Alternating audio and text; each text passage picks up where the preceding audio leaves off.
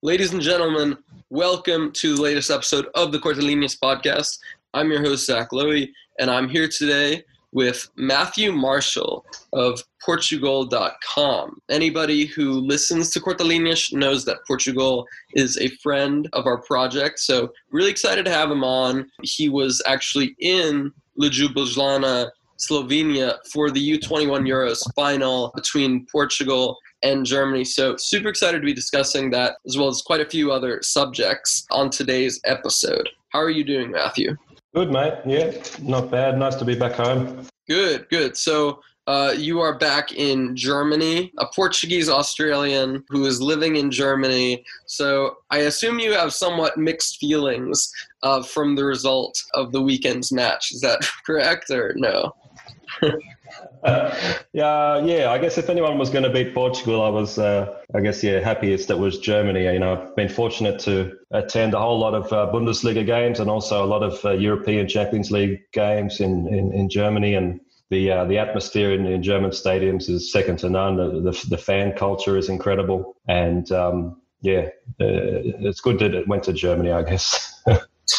yeah, as an Italian American, I had somewhat mixed feelings when uh, Portugal were taking on Italy uh, in the quarterfinals. They ended up beating them in, in an absolutely crazy game. Then they grinded out a win against Spain in the semifinals and then went to uh, Ljubljana for the final against Germany, where they unfortunately lost. So, you know, there's a lot of hype going into this tournament for this Portuguese team, having won the U17 Euros in 2016, having won the U19 Euros 2018. Seemed like they might be able to do a trifecta, but they ended up losing to a very good Germany side. And honestly, if we if we go back to uh, the start of the tournament, I remember we, we posted on on BTL a, an article just going over every single player on the Germany team, and a lot of people were, were somewhat skeptical because Germany were not one of the most favored sides in this tournament. I think that going into it, France probably had the most hype, which is a bit ironic given their actual results. I would argue that Netherlands uh, Portugal, you know, even England and Spain, I think, had more hype going into the tournament. This was not a very exciting Germany squad, shall we say. But at the end of the day, they got the job done and uh, they outplayed them. So, what did you make of this final? Did, was it was it surprising from your point of view? No, I thought it was going to be a pretty even game, and I didn't honestly think there was that much that much in it. You know, it's it's fine margins in a, in a lot of games of football. And you know, Thiago Tomas had a had a chance just miss really early on. Of course, Wirtz uh, hit the post, but then you know the best chance of Portugal came right at the end of the first half, and unfortunately, Vitinha couldn't get it done. So you know, if, if that had been a goal just on the stroke of half time, we could have seen an entirely different game, entirely different second half. And they're the fine margins. That's what that's the differences, you know. So I didn't think there was a whole lot in it. I mean, you could break it down any way you want. You can sort of twist any game any way you want in a lot of respects. But, you know, Germany do have a good team. I think they surprised some people who didn't really give them much credit. As you mentioned, a lot of other teams getting more airspace. But, you know, they've got a lot of quality. You know, uh, Wirtz is an excellent player. Ridle Baku is also a player with a huge future. And uh, Lukas Nmecha, the guy who scored the, uh, the, the goal, has been scoring a whole lot of goals throughout the whole campaign. And he showed his quality in the final. And of course, Arne Maier has been, you know, playing for Hertha Berlin. He was at Arminia Bielefeld on loan, but he's also a quality player in the centre of the pitch. And both their centre backs, you know, plenty of uh, Bundesliga experience this season. So, yeah, they're a good team, and you know they, they got it done on the on the night, so deserved win for them. But I, I don't think there was a whole lot in it, and you know, little things go go differently. As I said, that that chance at the end of the first half was key, and that could have really made it a different outcome. Yeah, you brought up Thiago Tomas. Uh, not many surprises in the Germany lineup from Stefan Kuntz. Uh, not many surprises in the Portugal lineup either, but I think the biggest surprise was Thiago Tomas uh, getting the start as the uh, second striker alongside Dani Mota, uh, getting the nod over Rafael Leao. Um, and Gonzalo Ramos and uh, Jota, who isn't really a striker but more of a winger. But let's not forget he was kind of the hero or one of the heroes of uh, that U19 victory in 2018. Uh, what did you make of Rui Jorge's lineup? Uh, did you agree with it? Did you think that Thiago Tomas deserved to start over over Leao as as well as uh, Ramos and Jota? Yeah, honestly, I thought he got everything spot on throughout the whole tournament. His, his selections, obviously, at left back, we saw Thomas Tavares. You know, he wasn't great in the first game, and Abdul Conte came in, did quite well against Spain and then held his spot in the final. Uh, we saw him select Florentino and Daniel Bragança and drop Gedson. I thought that was also a good call. And then, as you say, the other, I guess, surprise was Thiago Tomas. But I didn't see it as, as a surprise because he played quite well in the group stage, really alternating with, with Dani Mota there. And, you know, he hadn't had a start. He looked quite good off the bench when he came on uh, against, uh, against Spain. So you know, you've got to look at it from Rui Jorge's point of view also. He doesn't want to be completely predictable and he wants to put a player in that's super hungry, super keen, and, you know, give him a chance. So it wasn't a huge surprise. And, you know, there's some there's some concerns with Rafael Leao and you know, Gonzalo Ramos. Uh, you know, maybe a little bit unlucky. He's, he scored a goal in the first match, but, you know, this is just basically Rui Jorge trying to use his squad as best he, he could and, um, you know, I didn't think it was a huge surprise to start Tomas in the final. Yeah, you, you brought up those concerns. Um, I, I thought it was interesting because Leao did get the start against Spain playing alongside Dani Mota. Against Italy, it was Gonzalo Ramos who grabbed the goal, but was sort of a was was not that involved i would say in the build up you know kind of let the game pass him by in some ways but he did grab a goal un, unlike those other two. And then of course in the final we saw Rui Jorge go with Thiago Tomas i would argue that you know if if francisco trincao had not become sick with covid-19 I, I think that he probably would be starting over both but we'll never know I want to get into your concerns about Rafael Leao because, you know, I actually tweeted about this last night. You know, the fact that Dani Mota, a player at Monza, and Gonzalo Ramos, a bench warmer Benfica, overshadowed Rafael Leao during the U21 years should serve as a wake up call for him. He needs to drastically change the mentality or he'll be leaving Milan sooner rather than later. And F Talent Scout, a Football Talent Scout, one of my favorite accounts on here, uh, you know, uh, quoted it and agreed, saying natural potential, talent, 10 out of 10. Approach slash commitment, 3 out of 10. Talent without working hard is nothing. The mental side is extremely important. It's up to him now, and I believe uh, he will be able to turn, turn things around. So I want to. I just want to touch up on Rafael uh, because he isn't the reason why Portugal um, lost to this tournament.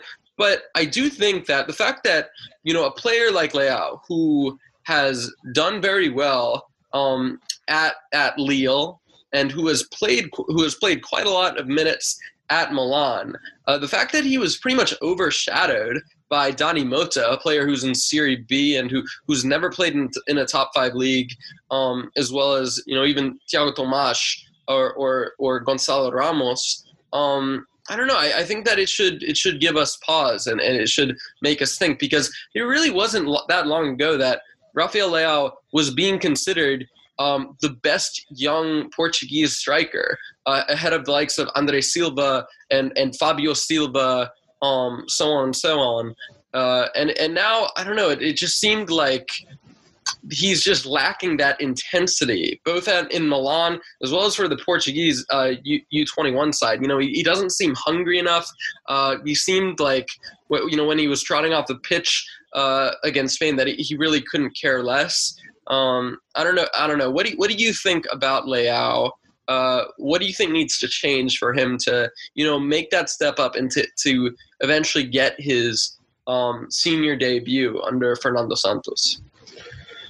Yeah, it seems to be all about attitude, mate. Um, you know, I was fortunate enough to be at the Under 20 World Cup in Poland two years ago, where they crashed out in the group stage and Leao played a lot, and I was quite up close and personal to, to those to, the, to those three matches. And when I came away from it, trying to figure out how they didn't get through the group stage, they just just to, just to take people back, they beat Korea, lost against Argentina, and then drew against uh, South Africa.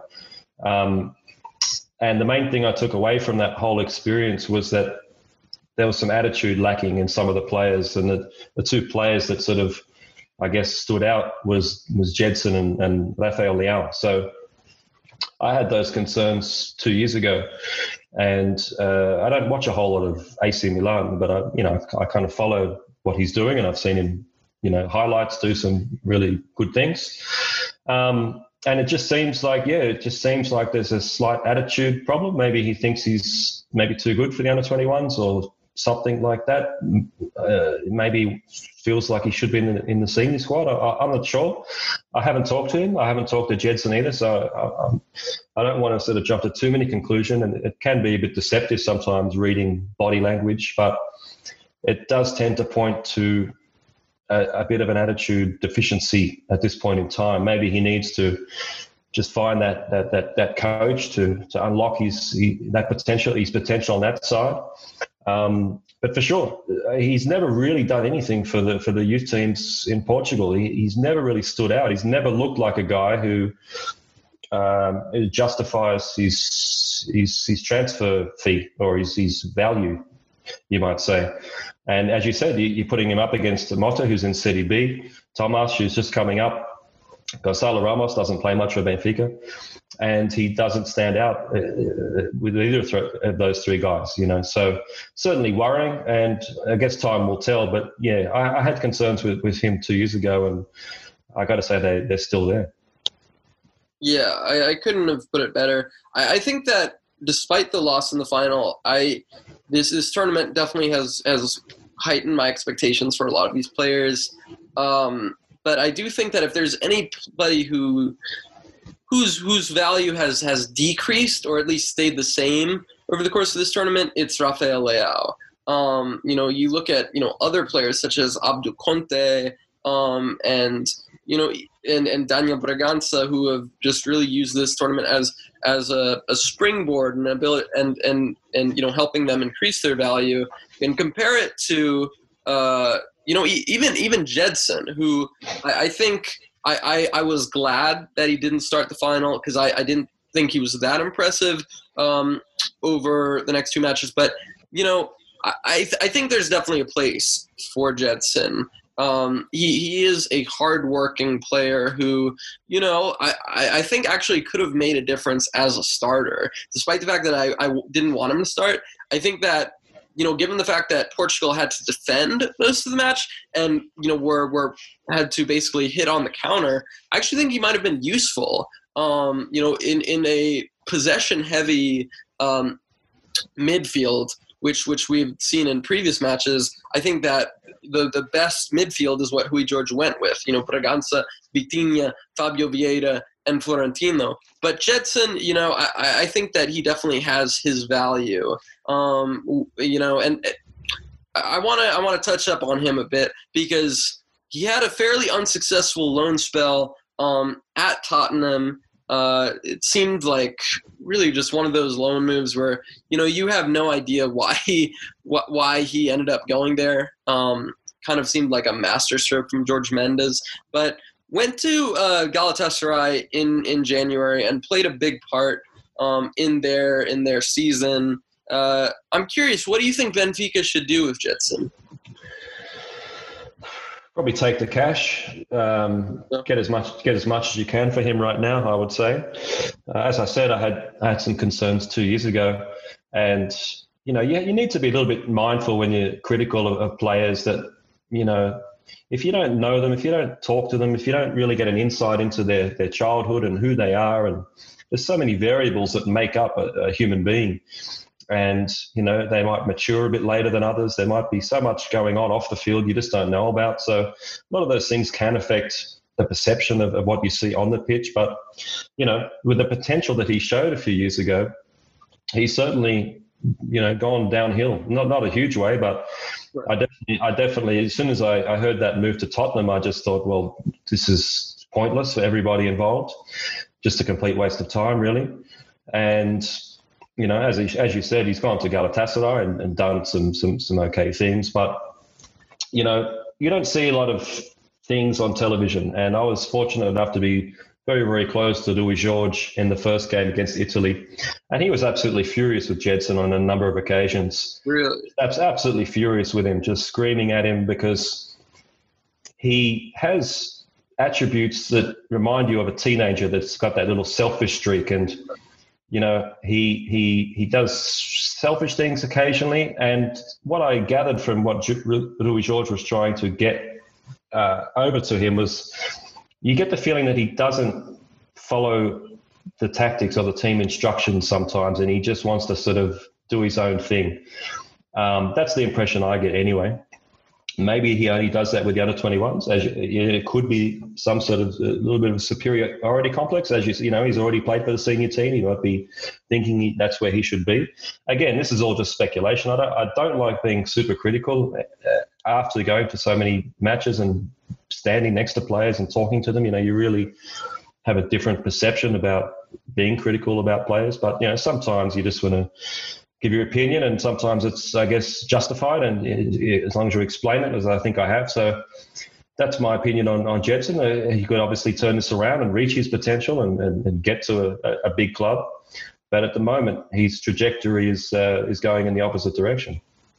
Yeah, the only the only Portuguese match I've ever been to um, was actually a cup match between Benfica and Rio Ave uh, in the, at the start of 2018-19 season. I think that was like right around Gedson's peak. Honestly, he looked so good then, um, and you would you would have expected him to take that leap um, to the next level under Bruno Lage, but he really didn't. Now it it seems like he he isn't going to be considered um, a part of Florent, of, of Jorge Jesus's plans. Um, and there are actually rumors that Be- Besiktas uh, want to buy him. So it'll be interesting to see what happens. Uh, I want to ask you about the other players who who contributed a lot, um, or, or somewhat at least, to to Benfica, to to Portugal's U21 Euros journey, um, but who haven't had much space in Benfica, shall we say? So Florentino Luis, you know, was didn't start every single match, but uh, did get the start as as the holding midfielder in the final. Um, I thought he did okay. I, I, he did. I remember he lost a possession in a dangerous area and nearly gave away um, a goal. But in general, you know, he, he was he was decent, and I think uh, he, overall he proved why he can be an important player for Benfica. There was him. There was Tomas Tavares, which, as you mentioned, you know, got the start at left back. Um, and didn't really do that well. Lost his place to Abdul Conte, which I think was the right decision. Um, Tavares coming off uh, two loan spells uh, at, at Deportivo Alaves and uh, recently relegated Farense.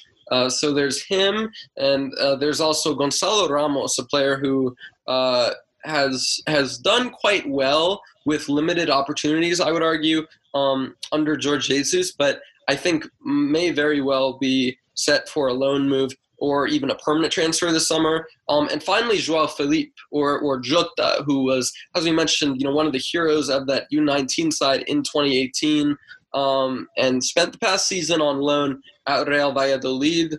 Um, so talk to me about, about these players. Where do you think they fit in, uh, if any, uh, to Jorge Jesus' team next season at Benfica? Well. Yeah, Thomas Tavares is an interesting player. He's, he's versatile. I don't think left back is, is, his, is his best position. You know, there was a few in, in, instances in, in the first match against Italy where, you know, he went down there and tried to cross it with his left foot. Small sample size, but it was nowhere near. And, you know, having a natural left footer in that position is definitely an, an advantage. Um, I haven't seen a lot of him. He, he, seems to be one of those typical, you know, fullbacks that likes to attack and is a bit deficient in, on, the defensive end. But I don't see him getting into Benfica's team anytime really soon. Uh, who else we got? Florentino. Well, he had huge potential. I mean, he's been basically a rock, a first player on the team sheet for Portuguese youth teams all throughout the different levels. But of course, he just made a disastrous decision to go to Monaco. I'd love to know how that came about, how that whole decision got made, who was influencing him. And yeah, because it was just a complete disaster. And he's just, he's lost a whole year of his development, basically. So it was no surprise when Rui Jorge dropped him in the group stage and then didn't pick him to start in the knockout stage. Um, he's just off the pace. He's just not sharp. And he was very lucky that, you know, the Wirtz shot, hit the hit the, the bar and bounced, looked like a couple of centimeters away because he just gave the ball away too easy, and he gave it away too easy again later on um, when Portugal was sort of chasing the game. That was a, worst turnover, I thought, which is you know is something you can't really do in his position, but it's no surprise that he's just a a, a, split second off the pace and in that holding midfield position against against a team like, like Germany who are who are looking for that and who know that you know, you, you just can't do it. But you can see why Rui Jorge started him in, in the in the final because they needed more defensive stability. They needed more protection for the fullbacks, which they didn't get against Spain, and they didn't get uh, in the goal that Germany scored. But you know, you can see why he started him. But yeah, he needs to get out of Monaco for sure. And I don't think he's now that he's lost all this momentum. How, how's he going to get back and start for Benfica? Like if I was Benfica, I just would have kept him and played him and not worried about uh, signing. Um, uh, for some reason, I can't think of the guy's, the German bloke's name. I don't know why. Give it, give me his name from Borussia Dortmund. Oh, his name. Weigl. Weigl, yeah. Um, yeah, I, I, just would have played Florentino seen him try to get him developed. he, he might have, you know, stepped up and, and, and, got that position. So he's he's got a huge problem now. Jota is a guy who's always, you know, done really well and, and looked really sharp for the for the youth teams. He scored some really important goals. Always looks lively. Always looks like he's going to create something dangerous and and he joined a bad team in La Liga. I think he had some some injury issues too, so that didn't help his development. But I tend to rate him higher than other people. Uh, I'm not sure why. I, don't know why people sort of give him a hard time, but I like his game. I like what he has to offer, and I can see him doing well. But he, I'm not sure if he's going to get that chance at Benfica. He might have to, to go elsewhere for that. And the other guy was Gonzalo Ramos. Well, he scored the most goals for the under 19 team in that in that campaign. He can he can clearly play. As you say, he didn't do a whole lot in that first game. It was the, the Dani Mota show really against Italy, but that was pretty much just a, where the ball was falling. I think he, he was making good runs and opening that space for, for Mota to get into. And, you know, he took his goal really well. He was he was on the spot to, to finish it first time. And, you know, it was kind of obvious that even though he did score that goal, that, that Rui Jorge was going to have to give um, Rafael Leao and Thiago Tomas some, some game time. And he wasn't really going to play Ramos ahead of Mota. So it was kind of inevitable that his role would get diminished a bit. But again, I don't see uh, Jorge Jesus giving him much of a chance. Uh, there's a lot of these guys are going to have to get out of their clubs. You know, there's from, from other teams. We'll, we'll, get onto them, but um, I think all those four guys are going to have to do something away from Benfica and get more playing time to be to be able to develop.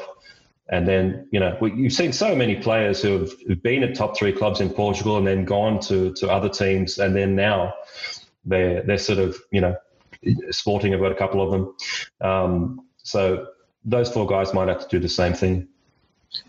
Yeah, I I agree um, with regards to Tavares. I think that Tavares, um, as well as Jota, I think they would they might be better served either leaving on permanent transfers or um, or going on loan to a mid-table Portuguese side.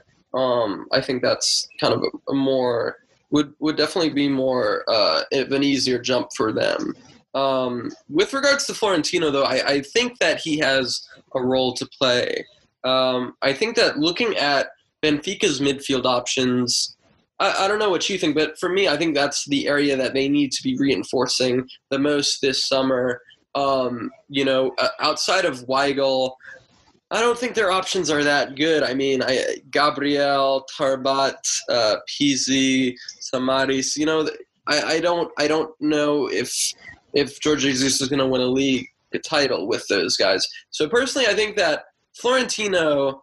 Um, I, I know that Al Musrati of Braga is is being seen as an option as well as there's some other links to Stephen Eustáquio of de Ferreira. Personally, I would actually just love to see Florentino being given um, a shot in the first team because I think he he could form a very effective a double pivot with Weigl.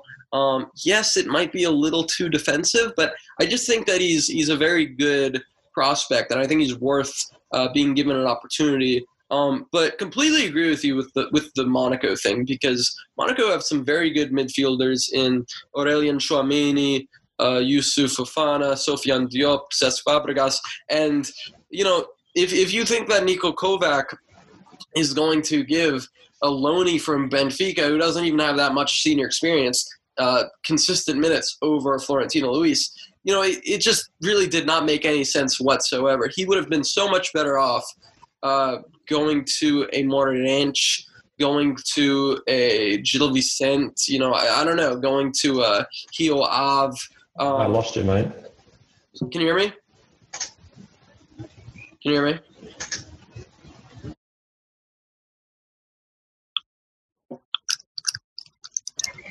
Hello? Yeah, can you hear me?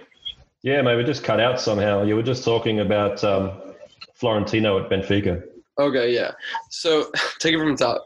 Um, I, I do think that Florentino Luis would be a good option for Benfica, you know, but but as you mentioned, the Monaco loan was just a ridiculous move uh, from all parties, from Benfica, from Florentino's standpoint. Uh, he isn't going to a player who's on loan from Benfica and who doesn't have that much senior experience. He isn't going to get picked over over great midfielders like Aurelien Tchouameni or Youssouf Fofana or Sofiane Diop or Cesc Fabregas, you know. So it was a very poor move.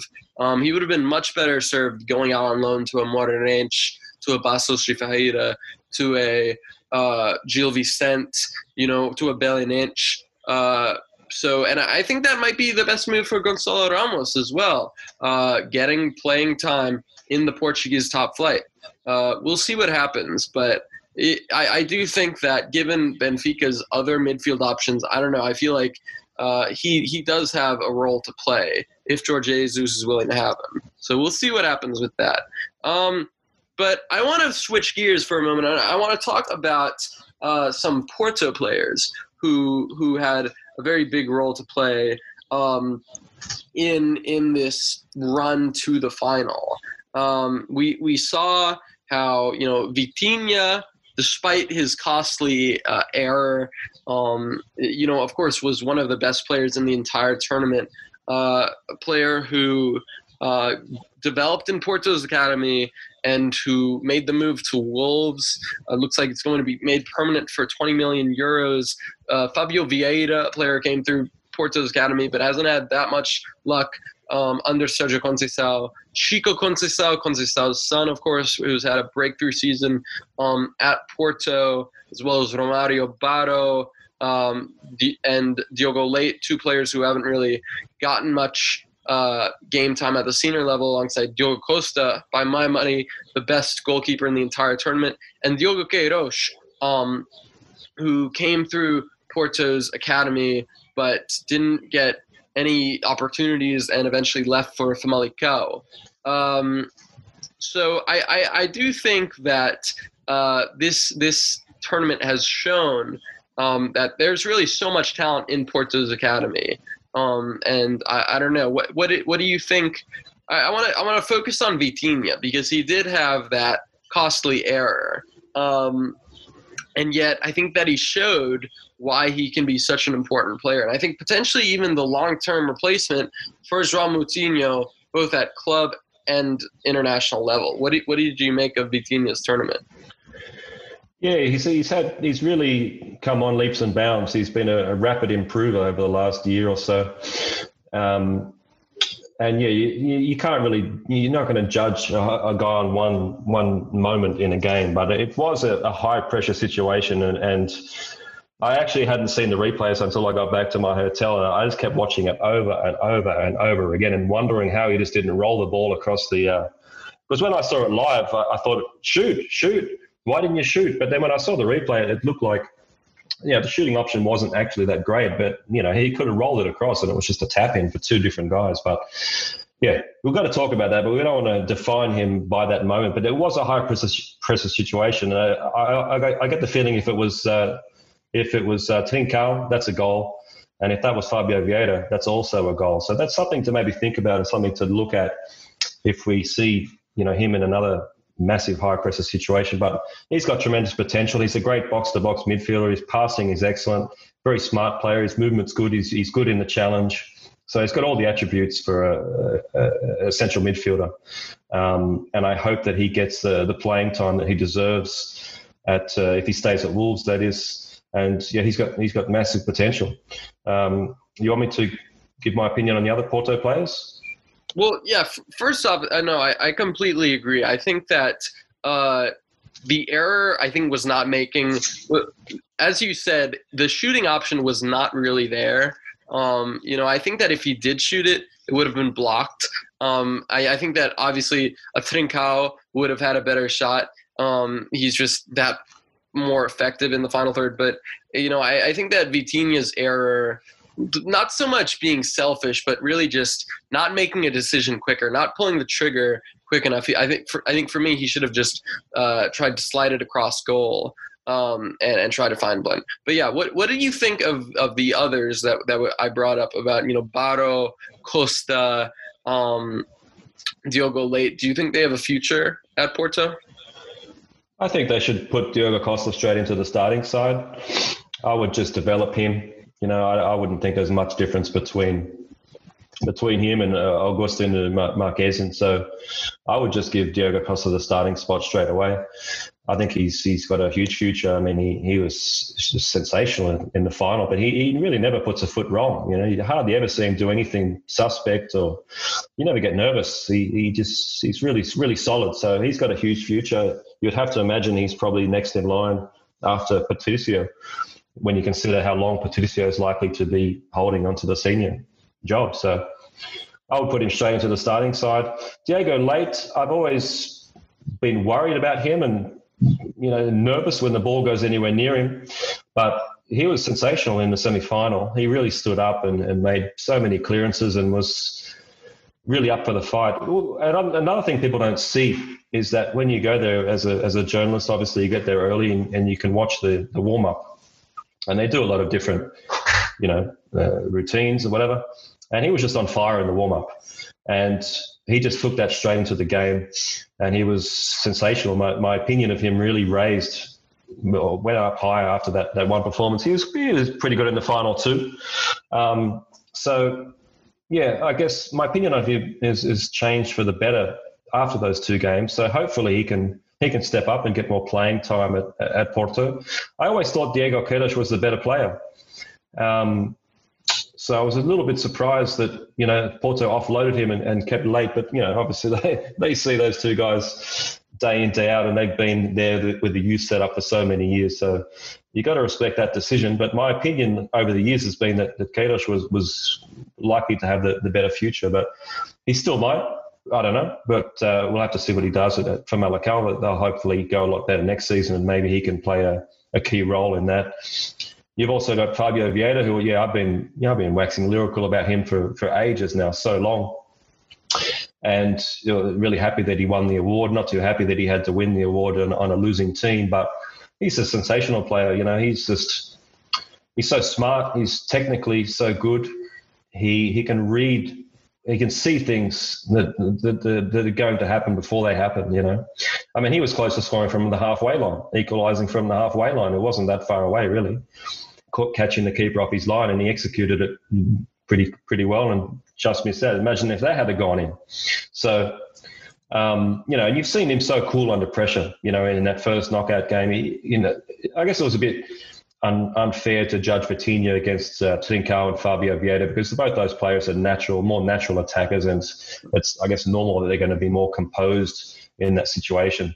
But yeah, Fabio Vieira has got a, a, huge future, but he has to, again, like some of the other Benfica players we spoke about, he probably has to get out of Porto. I, am not sure that he's a he's a Conceição player unless Conceição's been watching uh, these games and maybe figuring out how to fit him into the team. But Conceição seems to like those those workhorses, you know, those Fabio Vieira is more of a more of a flair player, more of a a guy you've got to give freedom to. You you've got to give him the keys to the team, and you know, I'm not sure he's going to get enough opportunities. He can also play on the wing and then play that uh, Trincao role also. So uh, what is in his favour is that he, he's versatile. So I think he's got huge potential. I think he's probably got the most potential out of anyone in this in this squad or, or the squad that played in the in the knockout rounds. He's just got to be very very smart about what he does now with his career. Um, not a huge rush, but still, you know, we've seen so many players. He's going to be he's going to be 22 at the end of June. So you know, it's time to make a move. He's, he's got to make it happen. So get get onto your agent, talk to Conceição, figure out what's going on, and, make that move if it's not going to be beneficial for him to stay at Porto. Uh, Romario Barro is, you know, shown good potential too. Hasn't got the playing time probably he deserves either. So, you know, again, I don't know if he's going to get enough playing time at Porto. Probably got to get out of there as well and, and make a move. You know, there's so many decent teams you can kind of join at the moment. You could go to Guimarães. They should really be up fighting for fifth position. You've got Paços de Ferreira doing okay. Going to get heaps of heaps of game time there. Uh, Famalicão probably wouldn't be a bad place to go either. There's some decent options outside the top four, and of course, a lot of these guys could probably Braga could use them as well. Most of these guys, or some of them, we've talked about. So. Um, I think Fabio Vieira's got massive, massive potential. He just has to make some some good moves for his career. And uh, did I miss any other Porto players. Oh, Francisco Conceição. Right. Um, yeah, he's got massive future too. I love, I love. Uh, keep in mind, he's come off the bench against you know tiring opposition and getting heaps of space out there. But he looks really good. He looks really good. I love his technical ability. I love his. Uh, his willingness to take on players and his ability to, to dribble past players. You see that missing from some of the other Portuguese forwards. Leão being one of them. And, you, you know, obviously he's had a great education, not only in, in, in what it takes to be professional footballer to get to the highest level, but he's, you know, being the son of the coach, you, have got a lot to prove. You, you've got to constantly put in that extra effort. And he does that and he does it well. And I think he's going to get opportunities, and I think I think he could have a really big future. I'm really really interested to see what happens with Conceição next season, and uh, he's still very young. What is he? 18. He'll be 19. Oh, sorry, I was looking at contract. My bad. So, but he's uh, still still very young and got a lot of uh, a lot of uh, time to develop. So there's no rush for him to go anywhere for sure, especially when your dad's the coach. So he won't be going anywhere. Um, but yeah, I think he's got bright future, and I, I really hope that he can uh, he can develop over the next couple of years, and we might see him in two years. You know, really be the leader of this this uh, under 21 team, under 20 World Cup. I'm assuming they'll go to as well. So um, really looking forward to see his development.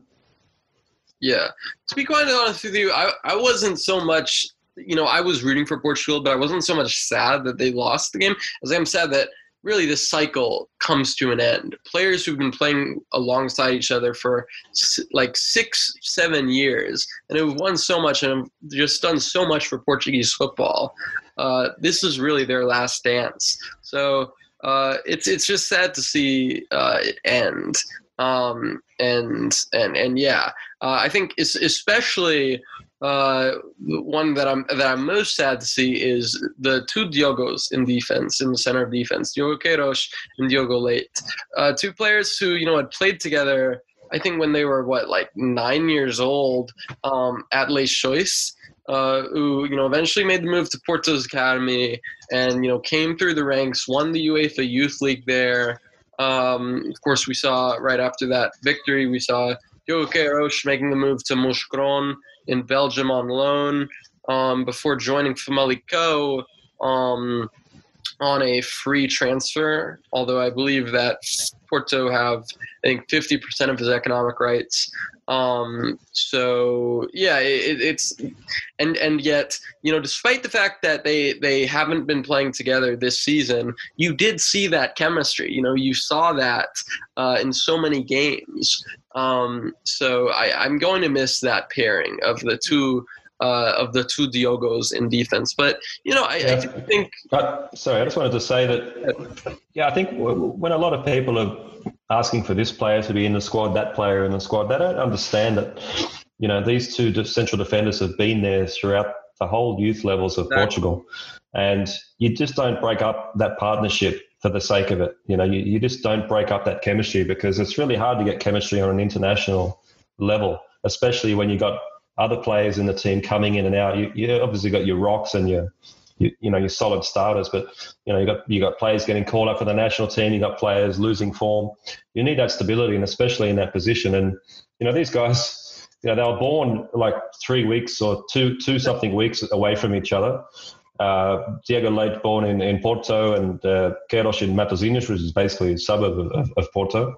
And as you mentioned, you know, they've, they've had this almost identical path all the way through to Porto, and you know, uh, Queirós has now made that split to uh. But you know, you can imagine these guys are going to be showing a lot of uh, uh, on the barbecue uh, over the over the, the next decades because yeah that they've been like like brothers since since day one so yeah it is a it is a shame that they're going to uh, get split up but you know, you know you never know what's going to happen in the future but people really need to keep that in mind that you know part of any international manager particularly at the youth level is you don't want to break up these partnerships, you know, and they, they, they fully justified that by keeping those three clean, clean sheets in the group stage and playing a big role and, and keeping Spain out uh, in the semi final. Yeah. Are, are we going to see uh, Leite going to Famalicão this summer just to keep the keep the brotherhood alive? well, if Porto don't want him and they're not going to give him a chance, um, then yeah, if you were if you were managing, if you're if you're you know the scouting and the, and the, the transfer guru at, from Famalicão. Yeah, exactly. I think you're absolutely right, though. I think that Queirós, uh, you know, despite the fact that he wasn't getting much in the way of playing time uh, at Famalicão, you know, he wasn't like really a he, he wasn't, shall we say, a um, uh, a, a, one of the first names on the team sheet under Ivo Vieira. Um, I believe it was Babic and Srđan Babic and Riccieli who who came through, uh, who who were starting for the most part. Um, so you had those two, but despite the fact that you know Gonçalo Inácio was starting for Sporting, uh, the best team, the best defense in Europe's top ten leagues statistically, I don't think you can break up that that defensive pairing. Um, so yeah, I mean, I, I completely agree with with pretty much all of what you said, uh, and that brings me to the next part of our discussion. So Sergio Conceição, drumroll, just got hmm. renewed. He is going to. He has just signed on for a new contract um, as Portugal manager, as as Porto manager uh, until 2024. Um, what do you make of this? Given what we've seen from so many promising Porto youngsters, you know, such as Leite Costa, Fabio Vieira, players who really haven't gotten much in the way of playing time there. Do you think this is the right decision for Porto? Well, you just don't know what's going on behind the scenes. You know, it's just we only see the we only see what's in the shop window. And yeah, I think there were some rumours that he was, you know, getting courted by was it Napoli or Lazio, one of the Italian oh, teams. I'm not sure.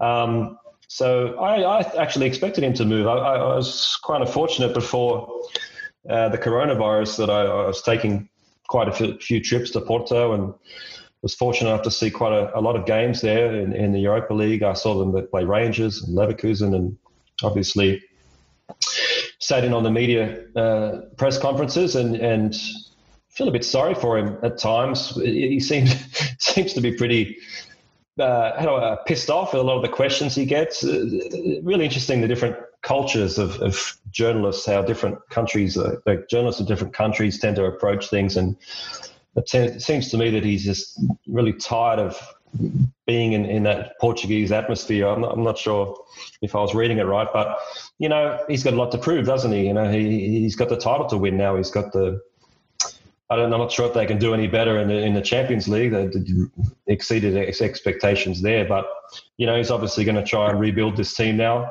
he might have eyes on, on bringing his son through and doing something magical there. That that could be a part of it. It could be a big part of it actually.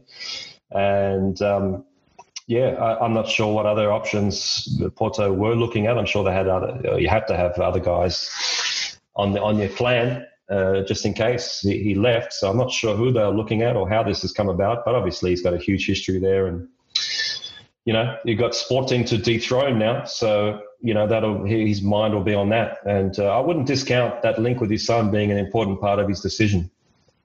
Yeah, I I also just think that Conceição Chico's performances in the first team should give uh, uh, Sergio Conceição pause and, and you know make him realize, look, there are plenty of players in your academy who are not being utilized well enough and that need minutes. Um, you know, I, I, saw a rumor of, of Filipe Soares uh, of Porto, you know, potentially getting him. Filipe Soares, a, a good player who on Moreirense, who we've talked about a lot, but I don't think he played a single minute um, in the U21 Euros knockout round. Correct me if I'm wrong.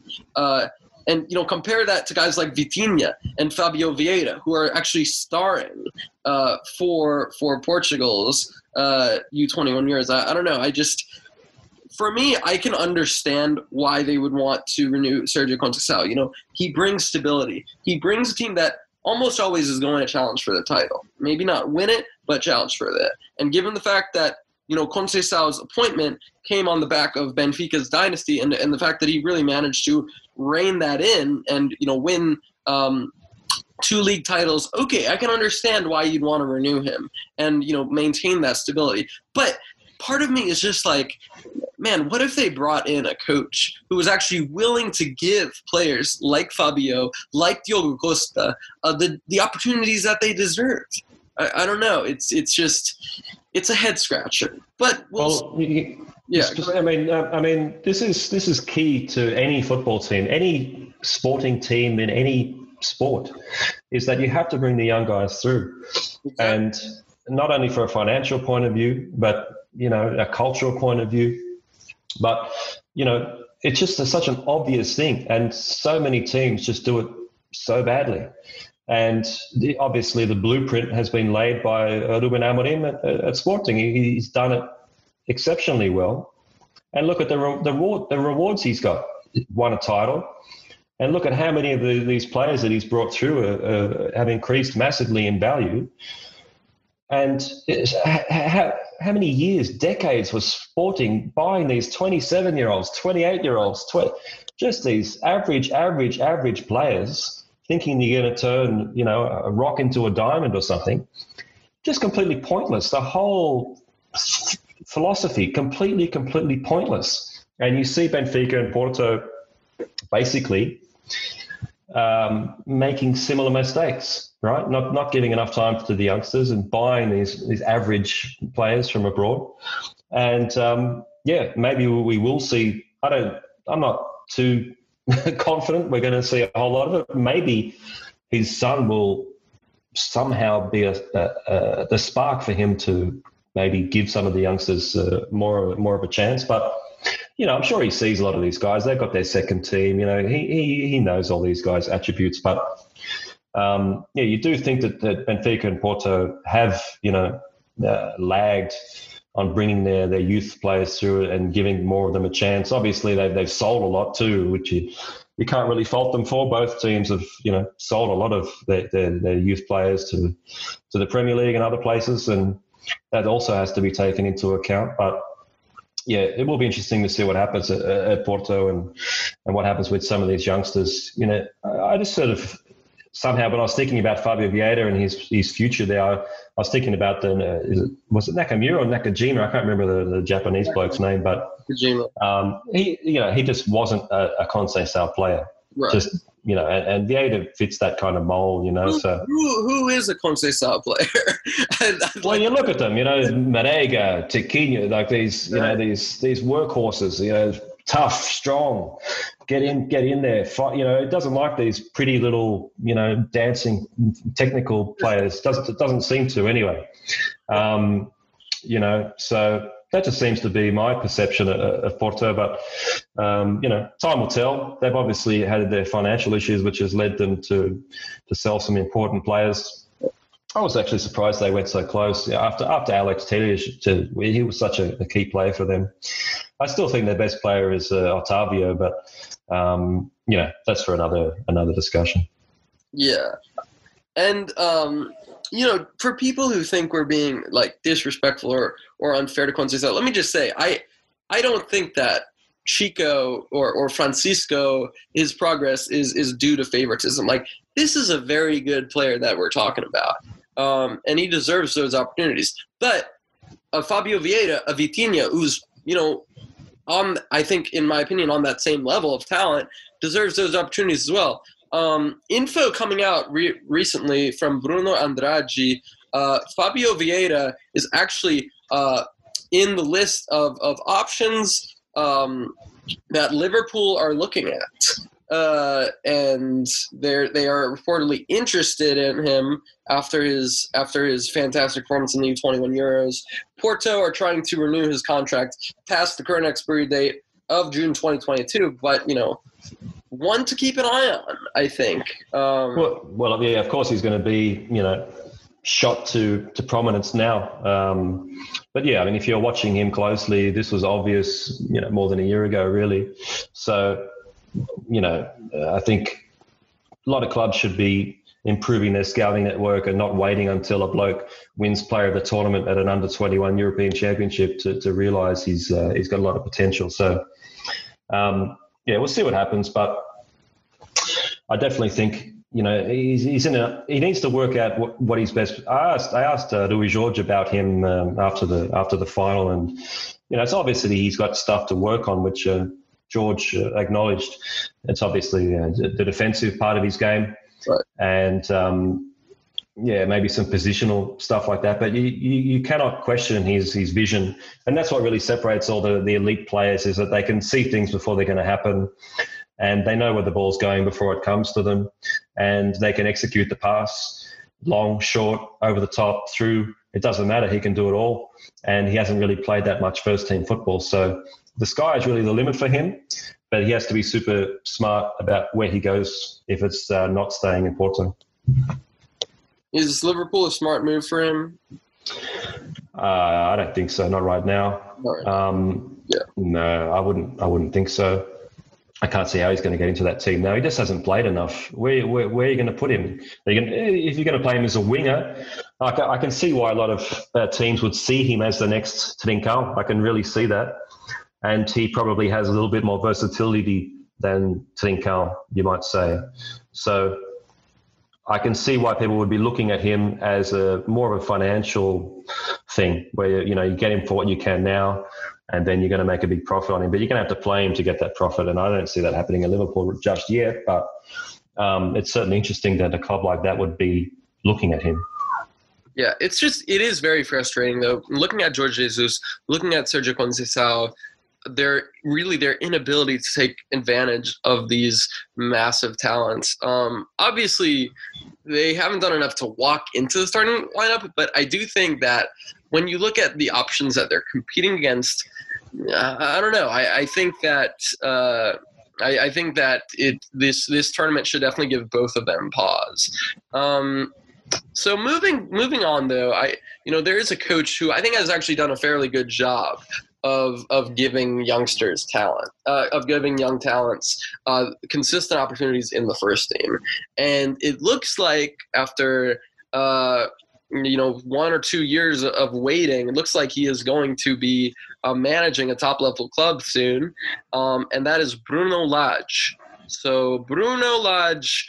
Um, you know, after doing after a year and a half um, at Benfica was sacked um, after the 2019-20 season and, and replaced um, by uh, Jorge Jesus. And now it looks like he's going to replace uh, Nuno Espirito Santo at Wolverhampton. No surprises that they are going with um, a Portuguese manager, obviously with the links that they have with Jorge Mendes.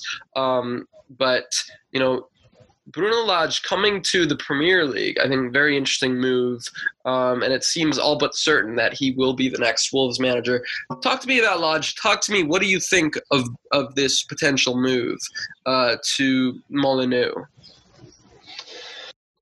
I would be a bit worried if I was a Wolves supporter, to be honest. I mean, it's normal for a lot of managers to come in and have a, you know, really good run of results. He certainly did that in early well, it was 2019. Just kept winning and winning and winning with Benfica. But you know, the downhill slide was uh, was quite alarming. Right. And um, you know, it just it just was was terrible towards the end. It was really really bad. I think I'm just looking at yeah, he won like two two of his last 13 games in charge of Benfica, and that's a huge concern. You know, um, I thought he, they, they sort of they should have let him go before it, it, got to that stage, but that was just my opinion. But I wouldn't be that, that pumped if I was a Wolves supporter, to be honest. Um, I, I, just wouldn't be seeing it as a great long term option. I, I just think there'd be way, way more experienced managers out there.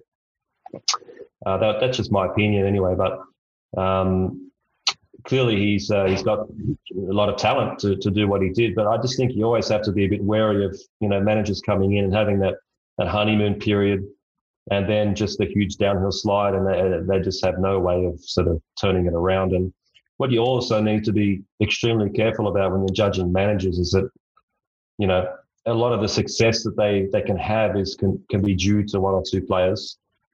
Um, and, and you might have seen that with um, with with João Felix as well. But yeah, um, yeah, I'm not I'm not not not too not too keen on that. I wouldn't be if I was a Wall support. I'd be a bit worried, but who knows? I've been wrong before, mate, and I'll be wrong again. I think, yeah, I, I, share your doubts, but you know, to be fair, this this Lage, Bruno Lage, has been uh, maybe not coaching at the top level, but he has been working as a coach for um, I think two and a half decades at this point. Um, you know, he, he obviously served um, as a, an assistant uh, to Carlos Carvalhal on that Sheffield Wednesday in Swansea City. Uh, I believe he actually started working with Carvalhal when they were in, uh, I think, the Middle East, um, if, if I'm not mistaken. Or I, I but then, anyways, going to uh, Benfica and um, working with their B team, eventually replacing Rui Vitoria. Um, and yeah, as you mentioned, it was very much a hot and cold uh, streak for um, for Lage, who you know lasted a lot less um, as as coach than Jorge Jesus or or Rui Vitoria, um, but you know had a red hot start and really just kind of outscoring teams for fun um, with that you know crop of youngsters that had come through, such as Ferro, um, Joao Felix, Florentino Luis. Um, but Felix, you know, leaving, I think definitely was a huge blow for them, and uh, you know, it, it, was you know the the end of Lage's uh, time at Benfica. Um, I'm not exaggerating. It, it was relegation form. I mean, it, it was absolutely terrible. And I think they probably should have uh, cut the cord um, before. Although, you know, of course, the stoppage of football made it a bit tricky. Um, but a lot of his defeats came against the good. You know, I mean, he lost to Porto, right. but um, Braga, Shakhtar in the in the uh, in the Europa League, and you know, lost to. Um, Lost to Eintracht. Yeah, but but the but the but the the end of the season. I mean, it was just terrible. It was just so so bad to watch. I mean, it was just just ugly all over the pitch, ugly, and you know, it was just it seemed to me so sort of obvious that, that the slide was not going to be able to be turned around. I mean, that happens with basically every manager before they get sacked, but he's you know, it's not the first, certainly not the last. But I just think with the talent at his disposal um, there wasn't really a whole lot of excuses for that. And, you know, it was a bit alarming that he couldn't find a way to, to turn it around and it just kept going downhill.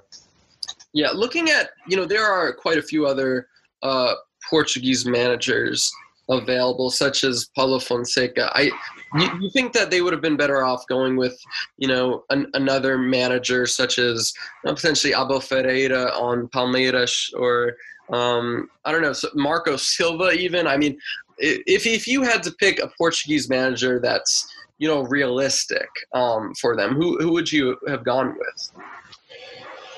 Oh, that's a tough one. I mean, there's so many candidates, I guess, you know, out there. So Marco Silva obviously had his problems at, at Everton and some uh, some other issues, I guess. But if I guess if it's just going to be exclusively Portuguese managers, which it probably, it probably will be. Um, yeah, I'm not sure what he's doing at the moment, but uh, you know, I was, I was, I remember watching him uh, Estoril, and uh, he was doing great things there, and you know, he's, he's done some really excellent things. There's so much that goes on behind the scenes of why things don't work out for certain managers. You know, whether it's conflicts with other, you know, people higher than them in the club, or not enough control, or whatever it is. You just don't know really. Um, and as players, uh, as are with managers, you know, sometimes that right environment uh, could just be the spark that he needs. And, and obviously, if it is a Portuguese manager, they're, they're going to have so much connection and, and, knowledge about a lot of these players too, and that's going to be a, a big advantage there. So. I'm not too sure, man. I don't really have a, a great answer. Um, uh, yes, all of them, I guess, I guess, all of them, you know, have been sacked, but uh, every manager has to go through that and, and, bounce back. So who knows? They got to they got to take a chance somewhere, and hopefully it, it works out for them. And um, I'm really not sure if it'll be Lage or Marco Silva or someone else from a, from somewhere else who already is in a job. So I guess we'll just wait and see. I'm yeah, I, I share your doubts, but I'm excited to see how this goes because I do think that um, I think that Vitinha, you know, we saw him getting a lot of playing time after the 21 years group stage under Nuno Espirito Santo. And I really think that he could be a key player under Lage, given his ability, given his history with young players. You know, you hear some of the quotes from from these young players that he's worked with, um, and they really just leave glowing reviews. You know, so many players who who say like, um, you know, like who who just who who really owe, um, I think, a large part um, of of their development uh, to Lage. So it'll be interesting to see what happens. Um, I I'm not I'm not I don't want to be cynical here, but uh, I do think that the the biggest reason why he is going to be the next Wolves manager is because of his connections with Jorge Mendes. Um, Jorge Mendes practically runs that club, and I think that you know the fact that Lage um, someone who is willing to give these young players opportunities, I think that we'll certainly be seeing uh, I, I, think that you would find less resistance with Lage, you know, giving a starting spot to to a Mendes client, uh, a player who who hasn't gotten much playing time. Um, I, I, think you'd see more of that than, for example, if if Conceição came in, right? Um, so I, I, do think that's going to be um, a, a, big part of why of, of why Lage is going to be hired is you know the fact that he's willing to uh, give chances. And you know, that's that's modern football. Uh, you know, what, whatever you whatever you think about it, you know, that's that's I think for me that's the biggest reason why. Oh yeah, you've got Fabio Silva, also a massive investment for them, and I think you could maybe look at uh, at Thomas Tuchel. Uh, uh, you know, I think a part of the reason Chelsea got him was because he he knew already, had a quite uh, a good knowledge of some of their, their players that they spent big money on and they were in, heavily invested in. And he's obviously gone there and turned that around and, and turned the you know the performances of some of those players around. And yeah, it'd be logical for uh, for Wolves to, to be thinking the same thing with, with Bruno Lage and, and a lot of their, uh, their their Portuguese talent. Yeah, absolutely. One manager who I got to say, I'm surprised he wasn't considered for a bigger role because recently, uh, after about two years of waiting, finally got announced um, as with with a new with a new job. Leonardo Jardim going to Al Hilal uh, as manager, um, going to Riyadh, Saudi Arabia, and managing them. Uh, what do you think of this move for Jardim? Are you surprised that he didn't have, you know, other op- offers in in a top five league? Yeah, I am. I thought he would have already had a job at a much bigger team. He's been out of work for, for quite a long time, and he did uh, some excellent things at Monaco. Uh, you know, as we were saying, bringing through young players, which is you know part of their DNA or has been for for a while. And yeah, I don't know what what what has been going on with him, um, why he, he didn't get an opportunity somewhere else in Europe. I guess you'd have to ask him. but um, yeah, I mean, uh, you know, when, when, a player or a manager goes to South, to the Middle East or you know, it's Asia. It's usually towards the end of their career. I'm not sure how much they can really achieve there. Um, I'm assuming it's, uh, I guess, financially, it's uh, it's quite beneficial. But uh, he's still a pretty young guy. Is he 46? So you know, he's still got plenty of time to, to make that move to, a, a, you know, well, Monaco, you know, they did really well under him, got really far in the, in the Champions League. So, you know, he's got all that experience and it's just a, a mystery why he hasn't, uh, you know, someone hasn't looked at him. I, I got no idea. Yeah. At the end of the day, though, money talks, um, and you know, I, I, don't know. I'm I am a bit upset to not see him at a top five league because I think he's a good manager well, we'll see what happens. But uh, without for any further ado, we're going to close off our show by by going to the talent of the week section, where we focus on a player uh, who is either Portuguese or playing in Portugal, um, and who think who who could be set for a big move soon. Um, so, Matthew, who is your talent of the week? If you had to pick. Can I talk about Fabio Vieira more? uh, I, no, I, can't, I, can't, talk about Fabio Vieira anymore. No, I'm kidding. Go ahead. Go ahead. he deserves more praise. Um, well, no, I mean, I don't think I should really. I think I've said everything I need to about Fabio Vieira, but I, I, I was, I wasn't, I, was, I wasn't super prepared. But um, I think it'd have to be Conceição. You know, I think, I think he's a he's a player that really, as I said, you've got to think about it's so easy to be critical and just see see a few things on the pitch. You've got to think about the, the human being. You've got to think about you know their history, their family, their influences, their their mentors, the the whole journey they've taken, the, the mentality of the player, and surely that he wouldn't have he couldn't have had a better education to be a professional footballer. you know, his dad was a super successful player. His dad's a super successful manager. Um, what more? this guy has lived and breathed football his entire life, you know, and he's also got that extra point to prove about being the, the coach's son. I, I and I've only seen you know little bits of him, of course, as as most people have, but I really think there's huge potential there. I didn't, I wasn't expecting a whole lot actually when he came into the under 21 side.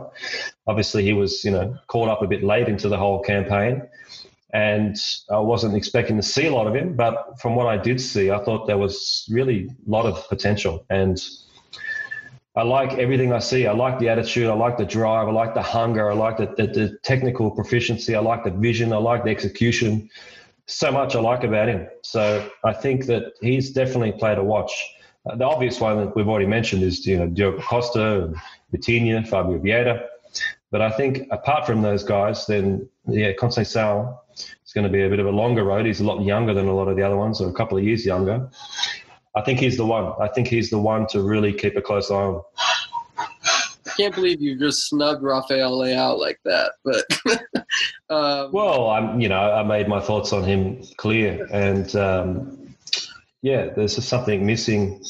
Yeah, and also what people don't see is is the warm up. Uh, as I said, not only the um, you know the, the drills they're doing, the crossing, the, the finishing, the passing, all the different drills they're doing. But all, all the all the subs, you know, they basically just get in a circle and play, you know, a couple of guys in the middle chasing the ball, and you know, they spend a lot of time sort of joking around, and you know, um, so if you watch that, you actually can actually pick up a lot as well. You see how different players are just carrying themselves, how they're sort of um, you know reacting and, and, and, and conversing with, with other players. So you know you, you can see all these things as a, as a journalist or anyone going to a game early. Um, but you, you can pick up a lot of things. And as I say, a lot of things is, are just not visible on television. So, um, you know, I, I don't wish you know bad on any on any player on anyone. You know, I hope he turns into a superstar player and, and you know gets into the senior team and, and, and, does great things with his career. He does definitely has a lot of skill. Um, but you know, skill is only one part of of of, uh, of the job. So we'll see what happens with Rafael Leao. But you know, I wish him and Gedson really all the best. yeah, I'm gonna go with a player who for my money, was the best Portuguese player on the pitch, uh, if not the best player on the pitch, um, in Luju Bojlana. Um, and that is, I've absolutely butchered that name like three times. And maybe you can shed light on how to pronounce the Slovenian capital. But uh, Ljubljana, Ljubljana, Lubi, Ljubljana. Okay, I apologize yeah. for any Slovenians I've offended. Um, but I'm gonna go with Diogo Costa uh, I think that Matthew made a very bold point talking about giving the starting spot to to to Diogo Costa.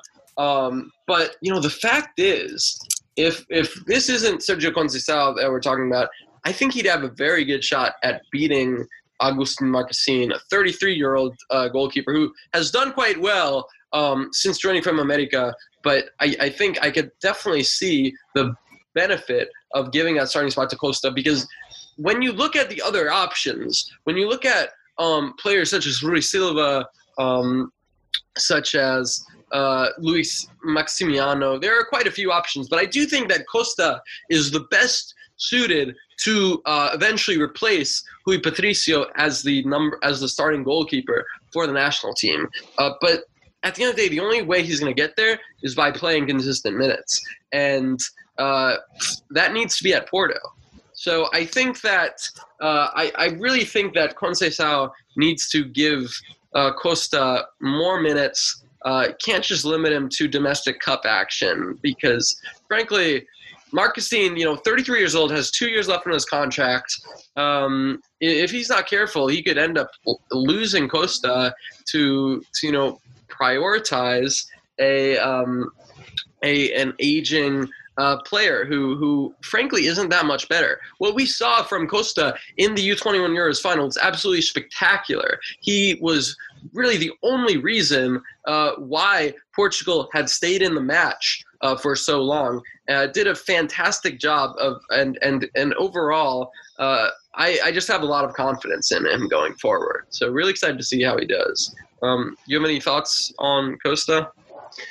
No, we've said it all. I think um, you, you can't knock Porto for not starting him up until this point. You know, um, has been there for, for, two seasons now, so the, there's no way they would have started Diogo Costa before this moment.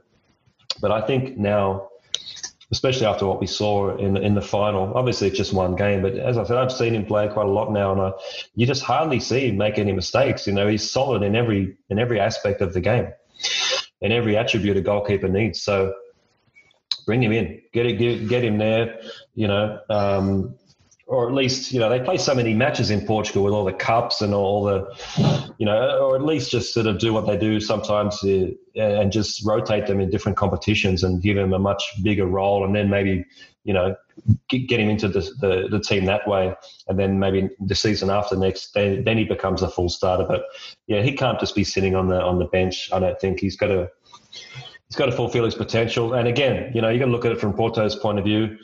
You know, I'm not sure what his, his market value would be now, but if he comes into the starting side, you know, uh, Marchesín, he's, he's not going to really increase in value. So, you know, from, from, from a financial point of view, from a, a potential point of view, it makes sense to bring him in, surely. Absolutely. Um, but you know, without any further ado, thank you so much, Matthew, for coming on. It's a pleasure to discuss uh, these events with someone as knowledgeable as yourself. Um, and I really hope to be speaking with you again uh, next season for Cotalíneas. No worries, mate. Thanks for having me on. And yeah, I'll uh, keep doing my thing and following the Portuguese youngsters. Hopefully, uh, you know, this uh, coronavirus is on the way out and uh, can get back to normal sort of traveling and start to get to a lot more games. The the, the knockout games in, in Slovenia was the uh, the first game I'd been to for about 14 months, mate. So uh, it wow. was uh, quite emotional. I've almost forgotten how to watch a football game, but um, yeah, yeah, yeah. much.